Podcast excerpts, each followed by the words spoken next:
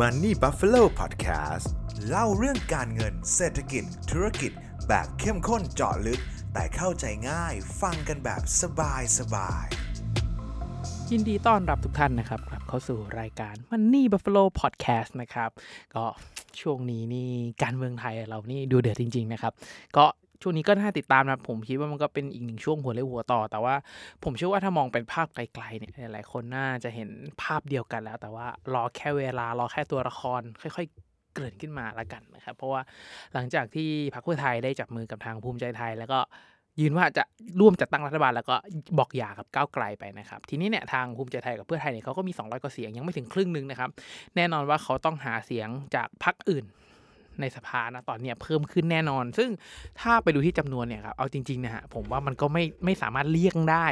ที่จะไม่จับกับ 2 ลุงเดิม อาจจะต้องเป็นพักใดพักหนึ่งหรืออาจจะทั้งสองพักเราก็ไม่แน่ใจเพราะอย่าลืมนะครับว่าพักของทั้งสองลุงมีสวอยู่ข้างหลังด้วยนะครับผมว่าการเมืองไทยค่อนข้างชัดเจนมากขึ้นเรื่อยๆนะครับแต่ว่าวันนี้ที่จะมาชวนคุยเนี่ยก็ไม่ได้จะมาชวนคุยเรื่องการเมืองไทย หรือว่าการลงทุนในไทยแหละครับผมเชื่อทุกคนน่าจะเห็นจาก ปกพอดแคสต์แล้วนะครับ ว่าวันนี้เนี่ยผมจะมาชวนทุกคนคุยเกี่ยวกับเรื่องประเทศจีนกันครับ ประเทศจีนเนี่ยจริงๆต้องบอกก่อนว่าส่วนตัวเองผมเนี่ยก็เริ่มมีการกระจายพอร์ตการลงทุนนะไปต่างประเทศเยอะมากขึ้นเรื่อยๆนะครับจากหลากหลายปัจจัยเลยครับ คือถ้าเราเป็นคนไทยส่วนใหญ่แล้ว เราก็มักจะเริ่มต้นลงทุนในหุ้นไทยก่อนถูกไหมครับแต่ว่าพอเริ่มต้นลงทุนมาได้สักระยะหนึ่งพอร์ตที่เราจะถือยาวมากขึ้นเนี่ยเวลาที่เราจะบิวพอร์ตที่เป็นพอร์ตลักษณะถือยาวแบบนี้สิ่งที่เราต้องทำเลยนะครับคือเราจะต้อง ไม่ใช้คำว่าเดาหรือทำนายหรืออะไรอย่างเงี้ยครับ คือเราต้องคิดวิเคราะห์ให้ไกลไประดับแบบ5ถึงสิบปีว่า เฮ้ย ถ้าเราวางเงินไว้อยู่ที่ตรงนี้เนี่ย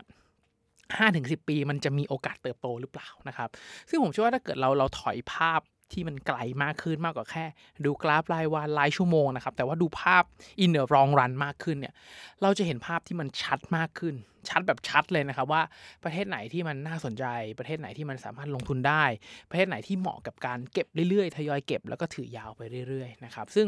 ส่วนตัวเองช่วงเวลานี้ผมแอบ bias มาทางจีนเล็กน้อยนะครับจากหลากหลายข้อมูลเดี๋ยวจะเล่าให้ฟังว่า ผมไปเจออะไรมา แต่ว่า เกริ่นในช่วงหัวพอดแคสต์ตรงนี้ก่อนเลยนะครับว่าไม่ได้เชิญชวนให้ทุกคนมาลงทุนเหมือนกันนะครับอยากให้พอดแคสต์นี้เป็นเหมือนกับเหมือนกับทุกคนเล่นเกมอะครับออกไปเล่นเกม farm level เก็บของถูกไหมครับพอกลับเข้าเมืองก็มาคัดเลือกแล้วกันนะครับว่าของที่ทุกท่านได้มา มันเหมาะกับตัวท่านหรือเปล่ามัน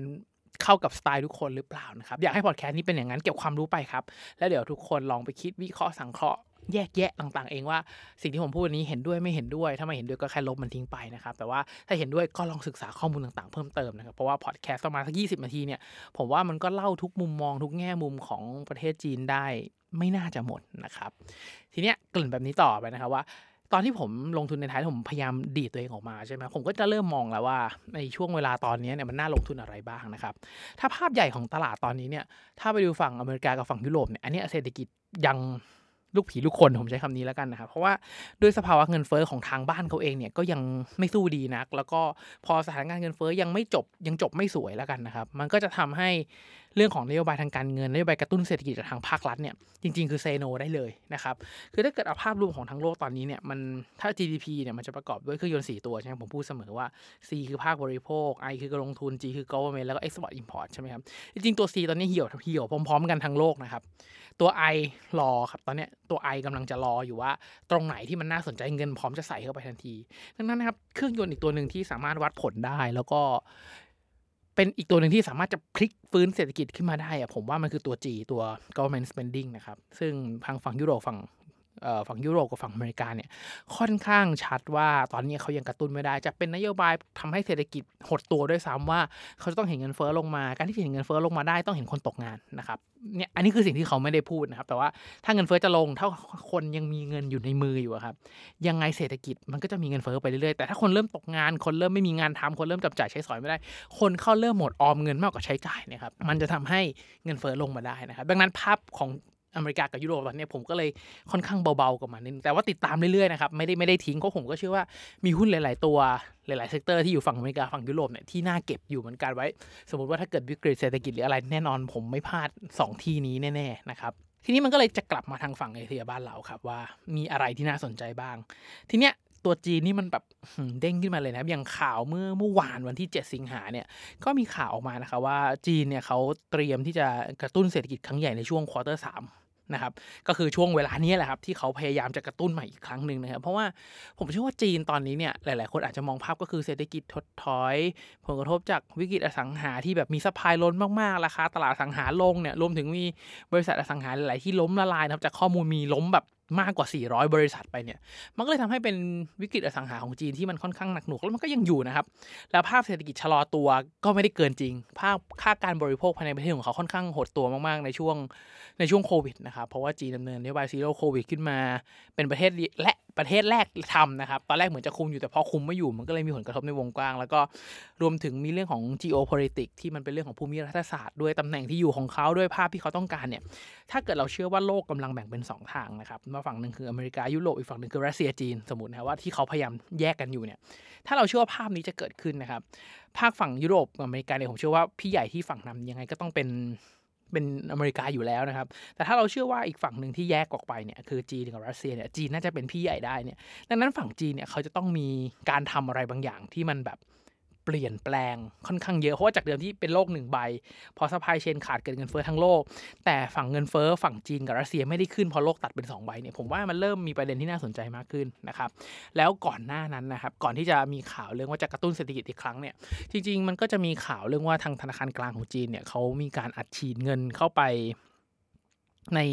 กลุ่มอุตสาหกรรมอสังหาเข้าไปด้วยนะครับเพื่อ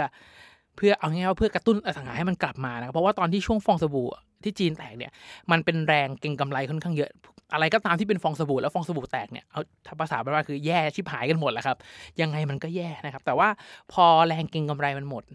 กลับมาที่ real demand ของบ้านจริง ๆ เนี่ย บ้านมันคือที่อยู่อาศัย ถ้าบ้านมันเป็นเรื่องของการสำหรับที่อยู่อาศัยเนี่ยเขาก็เลยอัดฉีดเงินเข้าไปในความต้องการที่แท้จริงใน real demand ตรงนี้เข้าไปครับว่าสำหรับบริษัทอสังหาแล้วกันนะครับเขาก็จะมีการขยายระยะเวลา เเลื่อนการชำระหนี้ออกไปนะครับ รวมถึงเขาก็มีนโยบายออกมาด้วยว่าคนที่ซื้อบ้านหลังแรกคุณๆใช่ไหมฮะจริงๆที่จีนก็ทำนะครับว่าใครซื้อบ้านหลังแรกก็จะได้ดอกเบี้ยพิเศษนะครับกู้ได้นานหน่อยเงี้ยเพื่อกระตุ้นให้เกิดดีมานของการซื้อบ้านที่กลับมานะครับ ซึ่งเราก็ต้องจับตามองกันแหละครับว่าสุดท้ายแล้วมาตรการต่างๆ จะช่วยกระตุ้นอสังหากลับมาได้หรือเปล่านะครับซึ่งมันก็จะไปสอดคล้องกับการประชุมโพลิบูโรครับการประชุมโพลิบูโรเหมือนกับจะบอกว่าประชุมของรัฐบาลก็ไม่ใช่นะครับแต่ว่าเป็นการประชุมของพรรคคอมมิวนิสต์จีนว่าแสดงวิชั่นว่าในอีกสิบยี่สิบปีเราจะเอายังไงต่อไปนะครับ ซึ่งจีนคอมมิวนิสต์มันมันเป็นพักเดียวครับ มันก็เลยเหมือนกับกึ่งกึ่งจะเป็นการประชุมของรัฐบาลไปด้วยในตัวซะอย่างนั้นนะครับ ซึ่งหลาย ๆ เรื่องที่เขาพูดเนี่ย อันจริงๆผมรู้สึกว่าค่อนข้างโอเคนะครับ ถ้าเกิดมองในแง่เศรษฐกิจมองในแง่ภาพรวมไม่ว่าจะเป็นเรื่องของการกระตุ้นบริโภคที่มันแบบจากภายในมากขึ้น เพราะว่าถ้าภายในค่าภายในแข็งแกร่งนะครับ การบริโภคภายในได้เนี่ยมันก็จะดึงดูดเป็นเงินต่างชาติเข้ามาได้ด้วยนะครับ รวมถึงการป้องกันความเสี่ยงทางด้านของอสังหาริมทรัพย์เนี่ยอย่างที่เขาบอกตรงตอนประชุมโพลิบูโรเลยครับว่า อสังหาริมทรัพย์เนี่ยมันสำหรับที่อยู่อาศัยไม่ใช่เก็งกำไรดังนั้น ถ้าเขาตัดดีมาเรื่องของเก็งกำไรออกเหลือแต่เรียลดีมาจริงๆเนี่ยอสังหามันจะค่อยๆฟื้นกลับตัวกลับมาได้นะครับแล้วเขาก็ยังเป็นห่วงเรื่องการจ้างงานนะครับการจ้างงานของเด็กจบใหม่เนี่ยจากการประชุมพอริบโรเนี่ยมันมีเด็กจบใหม่ว่างงานประมาณ 20%ซึ่งถือว่าค่อนข้างเยอะนะครับซึ่งการกระตุ้นการจ้างงานก็เป็นอีกหนึ่งภารกิจที่ค่อนข้างสำคัญนะครับแล้วก็อีกเรื่องหนึ่งเออเรื่องหนี้สินของรัฐบาลท้องถิ่นนะครับว่าค่อนข้างน่าเป็นห่วงครับดังนั้น ในเรื่องของมณฑลแต่ละมณฑลที่ต้องดูแลตัวเองเนี่ยก็เป็นเรื่องที่ต้องจัดการด้วยนะครับพอภาพเป็นแบบนี้นะครับ ประกอบกับข่าวที่เพิ่งออกมาว่า Q3 เนี่ยทางภาครัฐของของจีนเนี่ยจะมีการอัดเศรษฐกิจอีกครั้งใหญ่นะครับ จากทาง government spending เลย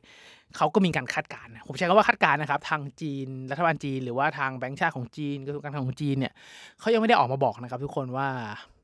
จะเอาอย่างไร แต่ว่าก็มีการคาดการณ์ออกมาทั้งจากนักข่าว จากทั้ง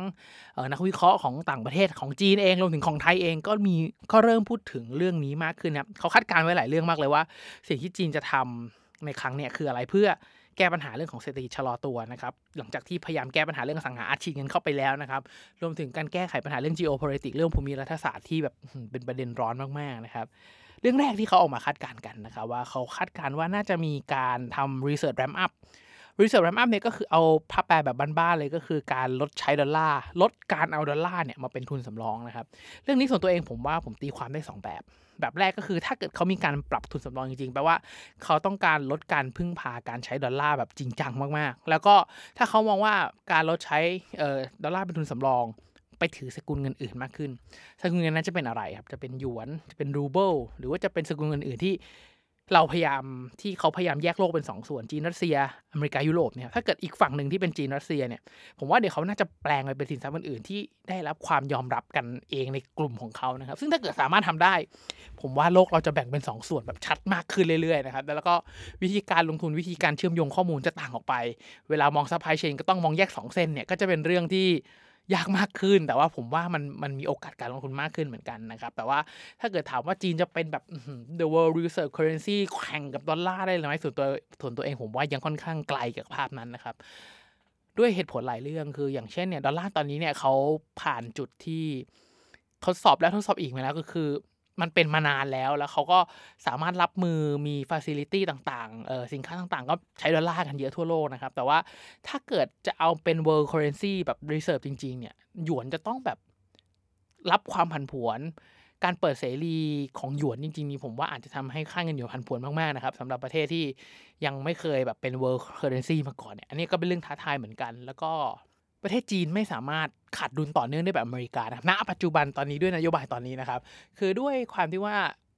สินค้าส่งออกหลักของอเมริกามันคือดอลลาร์ครับทุกคน ดังนั้นเงินทุนเดินสะพัดของเขาจะขาดทุนเละเทะไปหมดเลย ซึ่งจีนยังไม่สามารถทำแบบนั้นได้นะครับ แล้วก็ด้วยเรื่องของความเสี่ยงเรื่องของ geopolitics ที่เข้มข้นมากทางฝั่งจีนนะครับ คือถ้าเกิดมองว่าใครดูมีความขัดแย้งเชิงภูมิรัฐศาสตร์มากที่สุด จีนไต้หวันรัสเซียแถวๆนี้ครับยูเครน จะอยู่แถวนี้จะไม่อยู่ฝั่งอเมริกาเลยครับ ดังนั้นมันยังมีความเสี่ยงอีกหลายเรื่องที่ ที่ต้องที่ต้องผ่านไปให้ได้นะครับ แต่ผมเชื่อว่าภารกิจหนึ่งที่จีนพยายามทำแน่ๆคืออยากให้ทุกคนใช้หยวนมากขึ้น พอทุกคนใช้หยวนมากขึ้น มันก็จะมีอำนาจต่อรองการต่อรองที่เยอะมากขึ้นแล้วกันนะครับ แล้วก็ยังคาดการณ์นักวิเคราะห์ก็ยังคาดการณ์ซึ่งผมก็ยังเห็นด้วยทุกประเด็นนะครับที่เอามาเล่าในวันนี้ก็คือ เขาก็ยังบอกว่าเดี๋ยวจีนเนี่ยเราน่าจะได้เห็นการลด reserve เออเขาเรียกว่าอะไร เขาเรียก RRR ครับเอ่อ reserve ratio อ่า reserve ratio ตัวเนี้ยเดี๋ยวน่าจะได้เห็นการลด reserve ratio คืออันนี้ครับทุกคน สมมติว่าเวลาที่เราเอาเงินไปฝากที่ธนาคารเนี่ย ปกติแล้วพอเราฝากธนาคารปุ๊บเนี่ย เราฝากไป 100 นะครับ สมมติว่า reserve ratio เนี่ยบอกว่าธนาคารจะต้องเก็บเงินไว้อย่างน้อย 10%ก็คือเขาต้องเอาเงิน 10 10 บาทเนี่ยฝากไว้ในธนาคารห้ามเอาออกไปไหนนะครับ แต่ว่า 90 บาทเนี่ยสามารถเอาไปปล่อยกู้ได้ต่อนะครับ ทีนี้พอ ปล่อยกู้ไป 90 บาทแต่ว่าไอ้90บาทที่ออกไปใช้จ่ายปุ๊บก็จะเป็นรายได้ของอีกคนนึง อีกคนนึงก็เอา 90 บาทมาฝากธนาคาร ธนาคารจะต้องเก็บไว้อีก 10%ก็คืออีก 9 บาท แล้วเอา 81 บาทไปปล่อยกู้ต่อนะครับนั่นหมายความว่าเงินที่หมุนในระบบเศรษฐกิจในแต่ละชั้นมันจะเป็น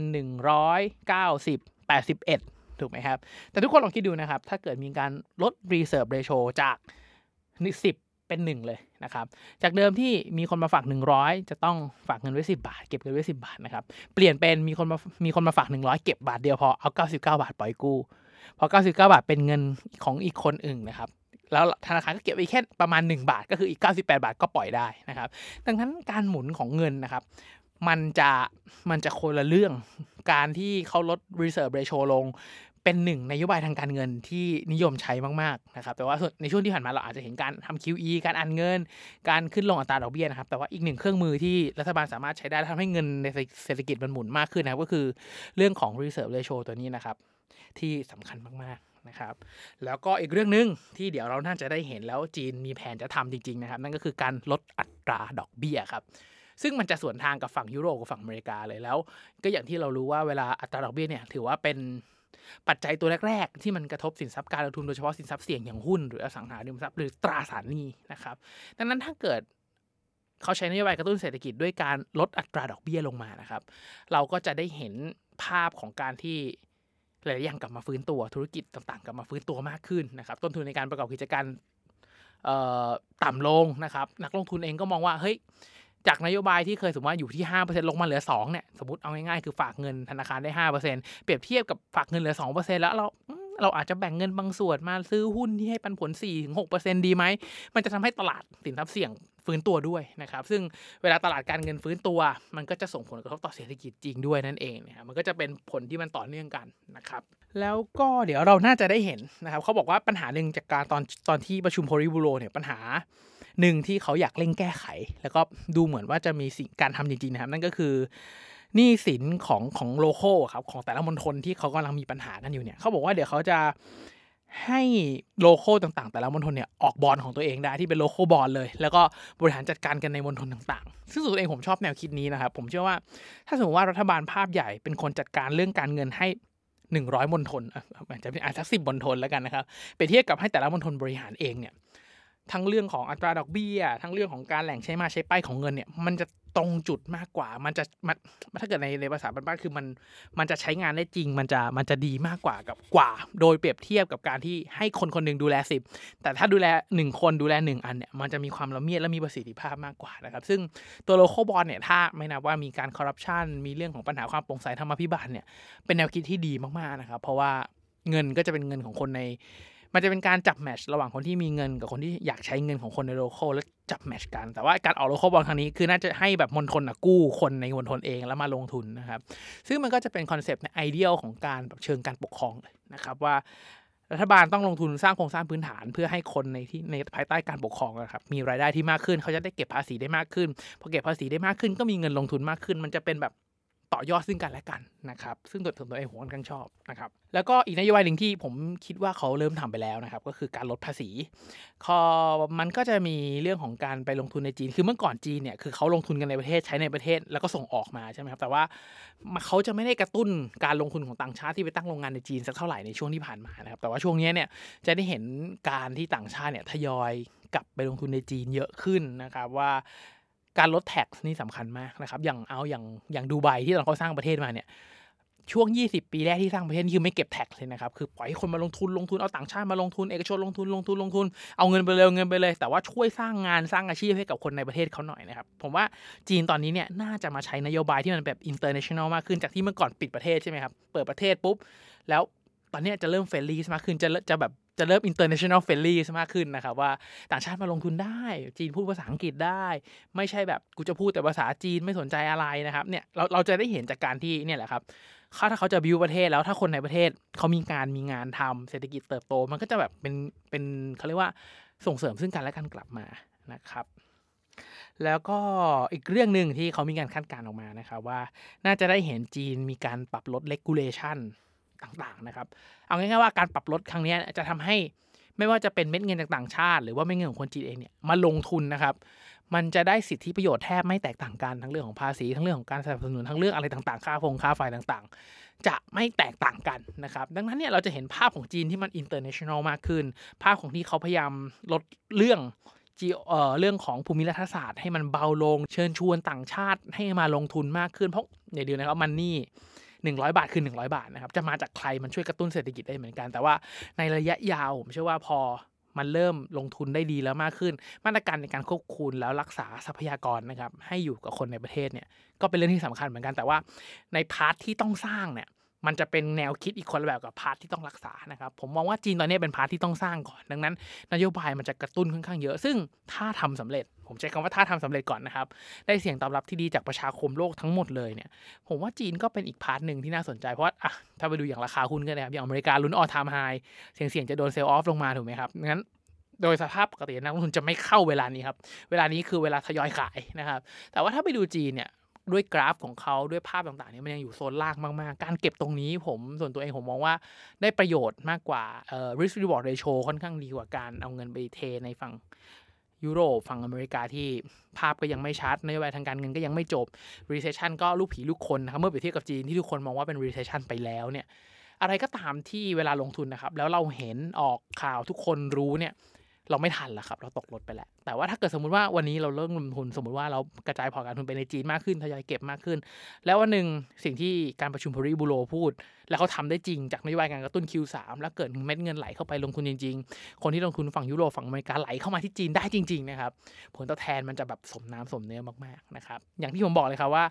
ถ้าเกิดเราลงทุนตามข่าวเราตกรถครับ แต่ว่าสิ่งที่เราเป็นนักลงทุนเนี่ยเราต้องมองภาพใหญ่ให้ออก แล้วมองให้ออกครับว่าไซเคิลของตลาดเนี่ยอยู่ตรงไหน แล้วก็พยายามไปดักหน้าไซเคิลก่อนมันไป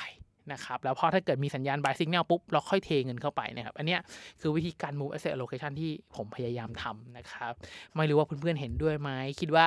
จีนน่าจะเป็นอีกที่หนึ่งที่เราสามารถลงทุนระยะยาวได้หรือเปล่านะครับ อยากให้คอมเมนต์พูดคุยแลกเปลี่ยนความคิดกันนะครับ ว่าเห็นด้วยไม่เห็นด้วยกับจีนชอบไม่ชอบจีนอย่างไรนะครับ ก็ คอมเมนต์แบบสร้างสารรค์ละกันนะครับ สิ่งที่ผมพูดไม่ใช่ความจริงนะครับ เป็นความคิดเห็น ดังนั้นทุกคนเห็นต่างได้นะครับ แต่ว่าเห็นต่างอยู่บนกรอบอยู่บนอย่างความสุภาพ แล้วก็เราไม่ได้จะมาเอาชนะกันนะครับ เพราะสุดท้ายแล้ว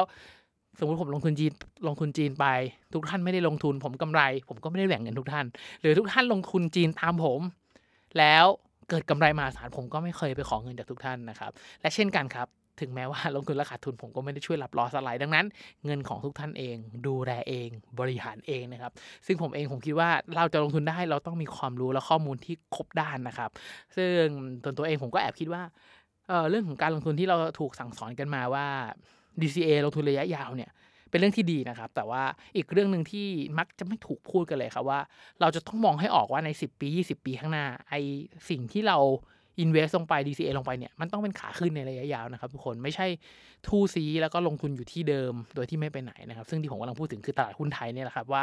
ผมเองไม่เห็นภาพตลาดหุ้นไทยว่ามันจะทำออทามไฮได้อย่างไรนะครับมันอาจจะไปเรื่อยๆ ตามค่าเฉลี่ยเงินเฟ้อของโลกตามค่าน้ำมันที่เพิ่มขึ้น ตามเงินเฟ้อที่เพิ่มขึ้นของขายได้แพงขึ้น มันก็เลยทำให้ index เพิ่มขึ้น แต่ว่ามันไม่ได้เพิ่มขึ้นในแง่ของ value ของบริษัทเลยครับเพราะว่าถ้าไปมองดูบน megatrend จริงๆอะผมว่า megatrend ให้พูดแบบชุยๆออกไปสัก3-4อันเนี่ยพลังงานสะอาด AI อะสัก2อันแล้วกันนะครับเอาเร็วๆพลังงานสะอาด AI อย่างเงี้ยผมเชื่อว่ามันหุ้นในไทยแบบนับหัวได้หรือว่าจะจะใช้คำว่าแทบไม่มีเลยก็ว่าได้นะน้อยมากๆ เมื่อเปรียบเทียบกับโอกาสลงทุนในจีนหรืออเมริกาเนี่ยเทรนด์สองเทรนด์เนี้ยเรื่องของ EV คาพลังงานสะอาด AI เนี่ยต่างประเทศค่อนข้างชัดเจนมากกว่านะครับ ซึ่ง